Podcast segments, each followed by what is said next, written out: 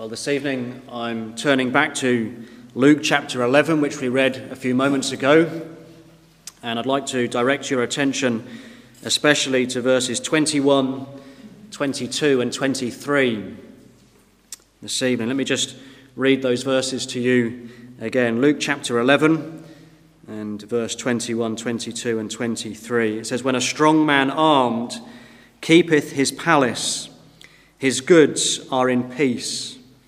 But when a stronger than he shall come upon him and overcome him, he taketh from him all his armour wherein he trusted, and divideth his spoils. He that is not with me is against me, and he that gathereth not with me scattereth. And my title tonight for our gospel message is Christ is mighty to save. Christ is mighty to save. Today, as I'm sure you're aware, is the 31st of October, a day that in our land sadly is increasingly becoming known as Halloween. And leading up to this day, I'm sure you've seen many people have decorated their homes and their gardens with cobwebs and large spiders. They've placed fake tombstones on their lawns, ghosts, grim reapers, skeletons hanging over the door, and so on.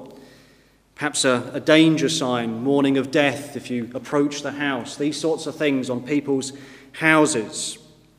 If you were to uh, live in North America, where Halloween has an even greater popularity, whole streets and neighborhoods will go to a particular area and there's enormous, elaborate displays.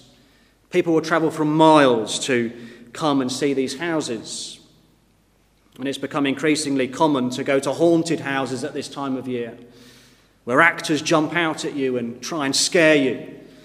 And they, perhaps they're covered in fake blood and they're dressed as all sorts of horrible and dark things. And tonight, even here, as we're in this service of worship, there's young children in our streets who will be dressing up as witches and dressing up as mummies and ghosts, even caricatures of the, the devil with pitchforks and uh, horns and so on, knocking on doors, playing a trick or treat, supposedly for a bit of fun. Let me just say right at the very start tonight that whatever you may read regarding the origins of Halloween, such disturbing practices have no place in true biblical Christianity. We should never trifle with the occult. We should never trifle with these things of darkness. These things are, are wicked and, and wrong. But I read somewhere this week regarding Halloween that uh, I read this particular article, and one level it shocked me, but in another way it didn't surprise me at all. And in this particular piece that I was reading, it said they're dressing up as ghosts and dressing up as devils, you know, decorating our gardens with tombstones and skeletons. It enables us as a people to deal with those things that used to scare us, the, the things that used to make our ancestors tremble. This article said that Halloween gives us the opportunity to poke fun at the devil. Well, in our passage here before us this evening, the Lord Jesus Christ had a very different attitude towards the devil. Christ did not speak of poking fun at Satan or making a mockery of his devils. Instead, the Lord spoke very seriously and very solemnly about Satan. In this passage that we read a few moments ago, the Lord Jesus Christ had encountered a person who was possessed by a devil. We read of that in verse 14 there. And the devil had possession not only over this person's soul, but they had possession over this person's body. So much so, we read that the person was dumb. They couldn't speak. The devil controlled their mouth. Matthew, in his gospel, also adds that this person was blind. The devil had taken away their sight so that they were in darkness.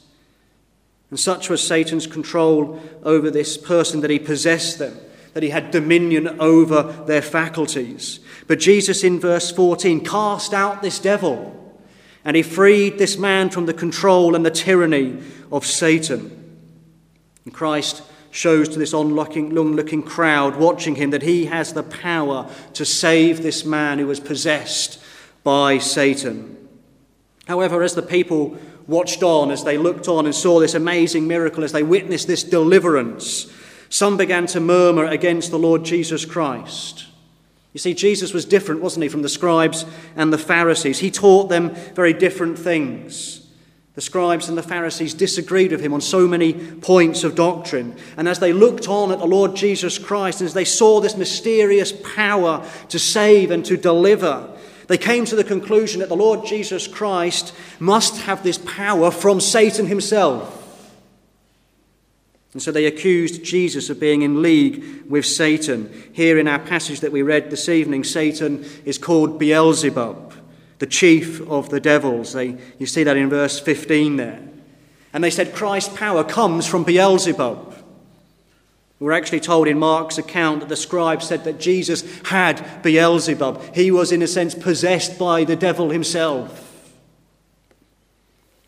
But Jesus is very quick to point out to them the gaping flaw in their thinking. He shows them that if a kingdom is divided against itself, it will not stand. He says to them, it will fall, it will come to utter ruin. And so Christ says to them, Look, your logic, it doesn't make sense. If what you're saying is true, then Satan is destroying his own kingdom. Instead, Christ says this power this power that he possessed, this power is none other than the very finger of God in verse 20. It's God's power that Christ was exerting. This is God's might. He is the one who is sovereign over the devils. And it's by him that the devil has been cast out. It's through the power of Almighty God. And so, to follow up his argument that he presents to him here in verse 21, Christ begins a parable to explain what he means. And it's this parable uh, that Christ reveals to his audience uh, truths concerning Satan. Through this parable, he reveals truths concerning themselves, but more importantly, he reveals truths concerning Christ, the great Saviour.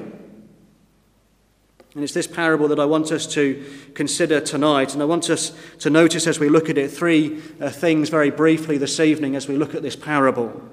And the first thing that we notice in this parable is Satan the strong. Satan the strong. Look at verse 21 with me. He says, When a strong man armed keepeth his palace, his goods are in peace. Christ here is describing the, the soul or the heart of a man or woman. And he uses this picture of a palace. And this palace, he says here, is controlled and owned and kept by someone who Christ describes here as being a strong man. And this strong man that Christ is referring to is Satan, it's the devil. What Christ is saying is that the heart of a person, the soul of a person, is under the rule and the dominion of the devil. He has the power and the control, just as he controlled the faculties of that man back in verse 14. So the devil controls and keeps the heart of a man. And Jesus, here in this parable, he gives a little bit of detail about what this strong man is like. And you notice, firstly, as we think about this strong man, he highlights the power of Satan. Satan is strong, he says, far stronger than any man. He possesses might, he possesses power. You may try all you like in your own strength to overcome Satan, and you may try and overpower Satan, but you will always fail because Satan is strong. Now, perhaps some of you here this evening, you don't believe me. You don't believe that Satan is strong. You think that you can deal with Satan all by yourselves. Well, I can give you a very quick test for you to test this out to see just how powerful you are against Satan. And the test is it's a very simple one. All you have to do from this point forward is never sin again. See if you can go through the rest of this night. See if you can go through tomorrow without ever committing one sin in thought or word or deeds. See if you can go without even a few hours without breaking God's law. You'll find when you do this little test, you will find Satan is stronger than you. You will find that Satan is the one who is the strong man who is armed. He is powerful. We're told he's like a roaring lion in Scripture. We're told that he walketh about seeking whom he may devour. He's described as a dragon. In other parts of Scripture, he's told, we're told that he's a prince. He's the prince of the power of the air. Satan has strength and he is stronger than you. But not only do we see here that he possesses great power, but we see that he owns great provisions. Christ tells us that this strong man is armed. He has a, a, huge, as it were, arsenal of weapons. He possesses a vast armory behind him. And within this armory, Satan holds every conceivable weapon that he uses to manipulate man and man's hearts. Swords and spears and axes and guns. Satan has it all and he uses it all. He has fiery darts which he fires in malice. He has his snares, he has his traps to lure and capture sinners. And Satan is cunning, isn't he? He's an artful ta- tactician. He deploys his weapons with maximum effect. He selects each one carefully to bring the sinner down. He's skillful, he's subtle. And he may use all sorts of things to capture us as sinners. And you tonight, he uses the, the trap of pleasure. Or he may pull out the dagger of presumption. He can often cleverly wield the sword of lies, or he fires arrows from the bow of doubts. He uses all sorts of weapons to bring the sinner under his control. He's a strong man, armed. He has great provisions. But not only does he have great provisions and great power, but we're also told that Satan has protection. You see, not only is he armed, but he has armor. You notice in verse uh, 22, Christ talks about his armor wherein he trusted. Satan wears thick, impenetrable armor. His breastplate, in a sense, is pride. His helmet is self conceit. He has a shield of sin. And he loves to camouflage himself, doesn't he, as an angel of light. This is perhaps, I think, one of the greatest tactics that he uses for protection in our world today. He loves to transform himself into an angel of light. He loves to look righteous and he loves to appear sincere, but he deceives. We've got thousands, millions in our land who don't even believe the devil exists. He's brought this lie, this deception that he doesn't, he's not even there. And so, Satan, we see here, not only is he armed, but he has this armor, he has protection. But there's a final thing that we can say here about Satan. Not only does he have this power, not only does he possess provisions and protection, but he also preserves. He preserves at all costs his palace. You notice what Christ says there. He says that when a strong man armed keepeth his palace, he watches it. That word keep, it means to, in a sense, place garrisons. He patrols the perimeter of this palace. He, he, he puts up his sentinels on every wall, every corner. Satan has, in, in a sense, the best CCTV cameras around this palace watching. He'll do everything in his power to ensure that no one can take his goods. That means that even tonight, as you've come in here to a gospel meeting, Satan is listening out. When he hears the word of God, he'll do everything in his power to, to protect you from hearing the words of eternal life. Perhaps he shuts down ear gates so you don't hear it anymore. Perhaps he turns on things in your mind so that you immediately begin to doubt what you're hearing. You begin to turn away from the truth. Perhaps he distracts you with other thoughts about the week that's to come. And he loves to fill your mind with everything and anything apart from the gospel. He's trying to preserve his palace.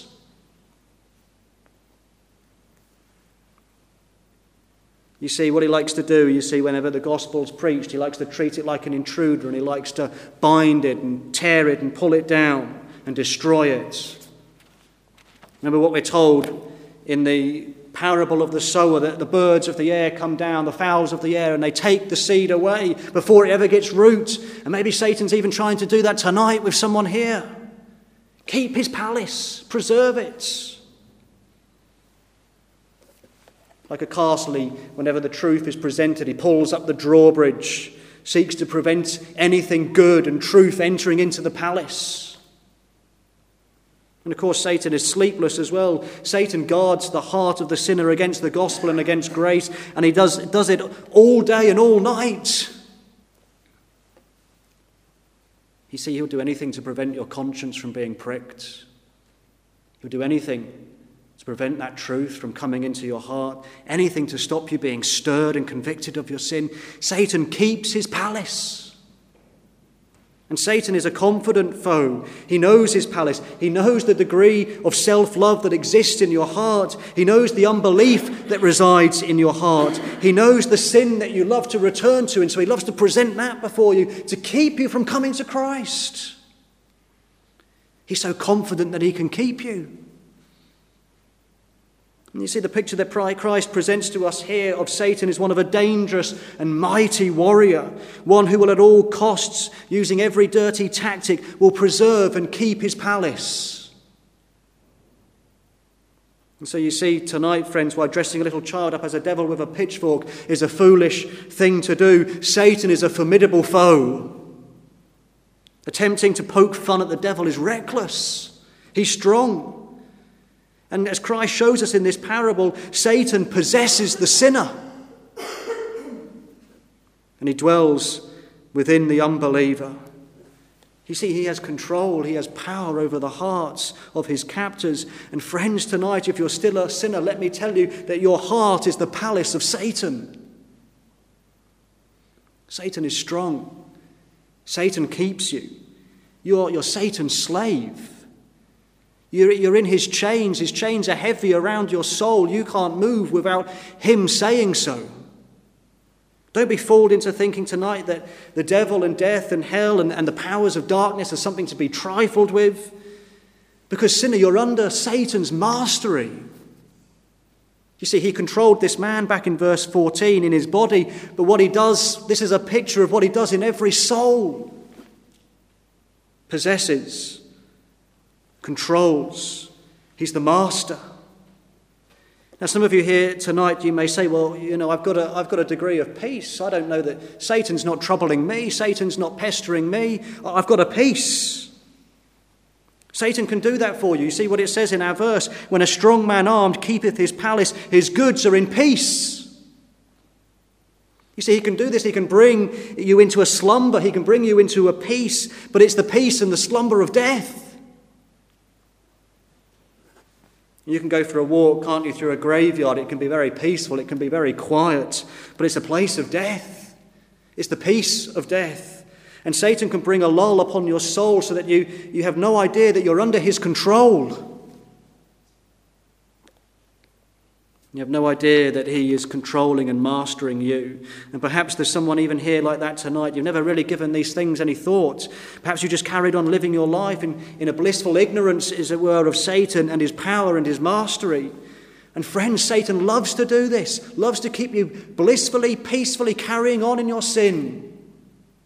It's one of his tricks. Loves to convince people he doesn't really exist. Loves you to get the idea that it's, it's just like that little man running around with a pitchfork and, uh, and, and devil's horns and so on. It's all quite harmless. And I know, friends, tonight Satan is the great and the powerful enemy of the soul. And if you're not a Christian tonight, he has your soul. He possesses it, he keeps it. And you're under his power. But you know, thankfully, Christ doesn't end the parable there with the strong man because he introduces a second character into our parable, into the illustration here. And this leads us on to our second point this evening, which is Christ the conqueror. Christ the conqueror. Look at verse 22. Christ says this He says, But when a stronger than he shall come upon him and overcome him, he taketh from him all his armour wherein he trusted and divideth his spoils. And Christ introduces us to this second person. And this, in this description, we, we learn a number of things about this man. We read firstly that he's stronger than Satan. You see that at the beginning of the verse. He, he's stronger than the one and he comes upon him. Secondly, this man enters into a skirmish with him because we says, he says that he's going to come upon him, he's going to fight with him, he engages in battle with the devil.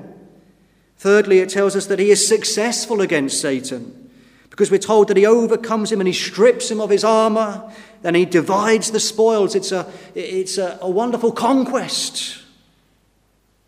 And this character then is someone who is mighty, someone who is valiant, someone who is a great conqueror.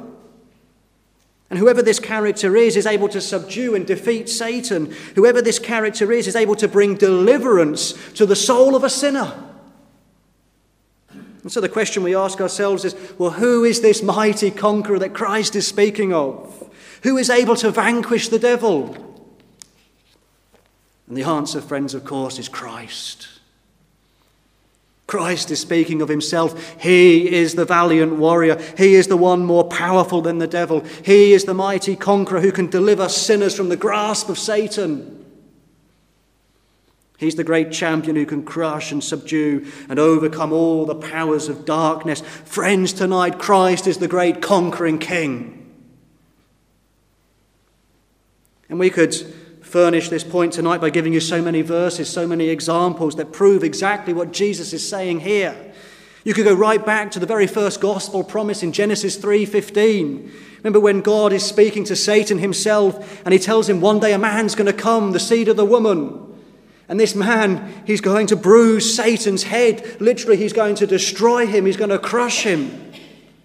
You see, it was promised right back in Genesis chapter 3. Christ is going to come and he's going to conquer Satan. You could have further proof here in verse 14. Jesus encounters this man possessed with a devil and he casts the devil out. So much so that whilst he was blind, whilst he was dumb, yet now he sees, now he speaks, he's, he's delivered him. And of course, you could have other examples in the gospel where Christ met those who were possessed of Satan. Just a few words, Christ, that's all it needs for Christ. And he cast the devils out. Power just in the voice, in the words of Christ. What power Jesus of Nazareth had. The person possessed was powerless. They were like putty in the devil's hands, but with just a few words from the Saviour, and Satan flees. Every Mary Magdalene, every legion we read of in Scripture who was delivered from the clutches of Satan, they're all outstanding monuments of Christ's power and of Christ's mercy. Well, there's further proof. You could go to the wilderness. You remember when Satan was tempted by, uh, when Christ rather was tempted by Satan, he tried every tactic, didn't he? Satan tried everything in those 40 days. He pulled out every weapon he's got in his vast arsenal to attack the Lord Jesus Christ. But it was like getting a pea shooter out and firing at an armored plated tank because Christ resisted every attack and the devil fled from him. Because the Lord Jesus Christ is stronger than Satan. But of course, the place where we see the greatest triumph of Christ over Satan was at the cross. Remember the crowd, they sat down and watched the Lord Jesus Christ. What they saw was nothing more than a Jew, the son of a carpenter, expiring on a Roman crucifix. That's all they could see. It was just a spectacle to them. There was nothing heroic, nothing valiant to see there as a man dies upon a cross. To them it was ignominy, to them it was utter shame. But it was there, wasn't it, at Calvary, that Christ led captivity captive. It was there at Calvary that he was spoiling principalities and powers. It was there at Calvary that he made a show of them openly, triumphing over them in it. It was there at Calvary, Hebrews tells us that through death he destroyed him that hath the power of death, that is the devil. You see, it was at the cross that the Lord Jesus Christ, he went toe to toe, didn't he, with Satan, and he fought him in deadly combat. Gethsemane and Gabbatha and Golgotha, they were the fields of battle. And when Christ died on the cross, it seemed, didn't it, to all the world like Beelzebub, like the devil had been victorious. When the body of Jesus Christ was placed in that tomb, it appeared like the triumph belonged to sin and it belonged to death and it belonged to Satan. But then on the third day, on the third day, the Lord Jesus Christ, he rises from the tomb. It's him who had trod the winepress alone, wasn't it? Death had been conquered, sin had been overcome, Satan is bound and defeated, and Christ is valiant. Christ emerged from the grave as the great conqueror, didn't he, of the forces of darkness. He was the vanquisher of Satan. And sinner, tonight you are under the power of Satan, but there is deliverance available in Jesus Christ.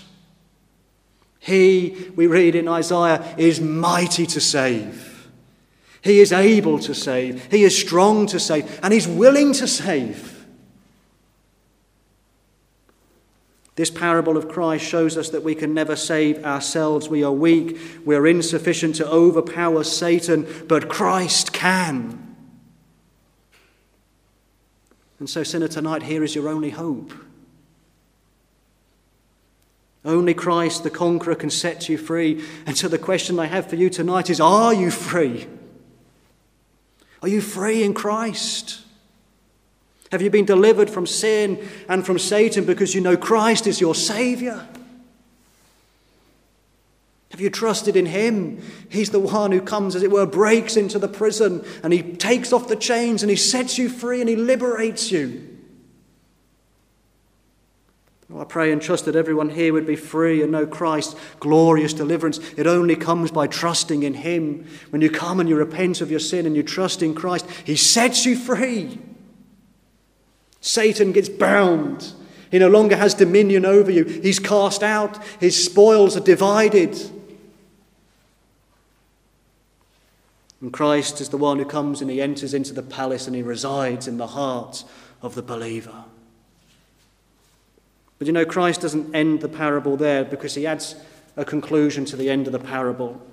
And this takes us to our third point this evening, very briefly. Having seen Satan the strong and considered Christ the conqueror, I want you to notice, thirdly, with me, that none are neutral. None are neutral. Notice what he says in verse 23.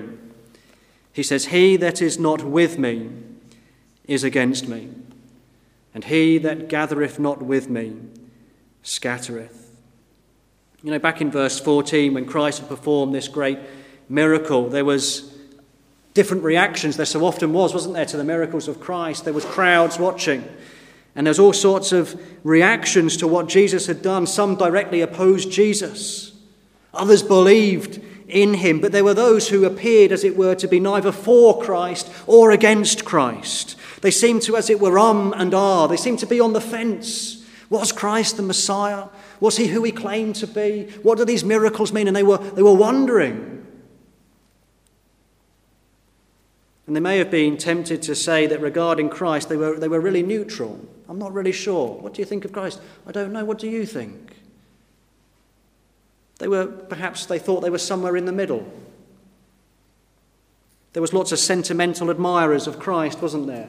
Lots of people who followed him because he did great things. But Jesus, in this statement at the end of the parable, shows to the people that no one is neutral. You cannot be neutral about Jesus Christ. You cannot sit on the fence with Jesus Christ. You see, if you're not with Christ, if you're not for Christ, then you are against him. If Christ is not your Saviour, then Satan is still your master. And so this means tonight that everyone in this room falls into one of these two categories. If you're not gathering with Christ, then you're scattering with Satan. If you're not for Christ, then you're with Satan. Friends, you, you cannot be in this meeting tonight and be neutral about the Lord Jesus Christ. It's impossible. So let me ask you which, of his, which is true of you? Is it Christ? Or is it Satan? You see, this verse demands an answer, it demands a decision. And so I'd implore you right now to think very carefully about which side you are on. Will you leave tonight still against Christ? Will you, will you leave tonight still bound by the devil, still under his influence? You can't be neutral. I was reading something this week. I didn't, uh, perhaps other people here know about this, but there's an island, and it's right down on the border between France and Spain. It's in the middle of a river, right where the border divides the two countries. And for six months of the year, this island belongs to Spain. And then for six months of the year, the island belongs to France. And there's a particular night when it changes hands. And some email is sent to Lord Admiral, somebody, somebody in the French Navy or whatever, and it changes hands. Six months it belongs to Spain, six months it belongs to France. Really, it's, nobody knows who owns it. And this, you, you, see the point that you can't, when it comes to Christ, you can't be for Christ one minute and against him the next, and for Satan one minute and against him the next. You're either for Christ or you're against him. And so, as we said, the question tonight which is it for you? Well, I trust and pray that all of us here it would be for Christ. That you would know that He can liberate you, that He can save you, that He can come into your heart and He can, as it were, bind Satan and cast him out, who has this power and this dominion over you. And I trust that all of us here would leave free, liberated in Christ, who is mighty to save, mighty to deliver. And it comes, doesn't it, through faith in Him.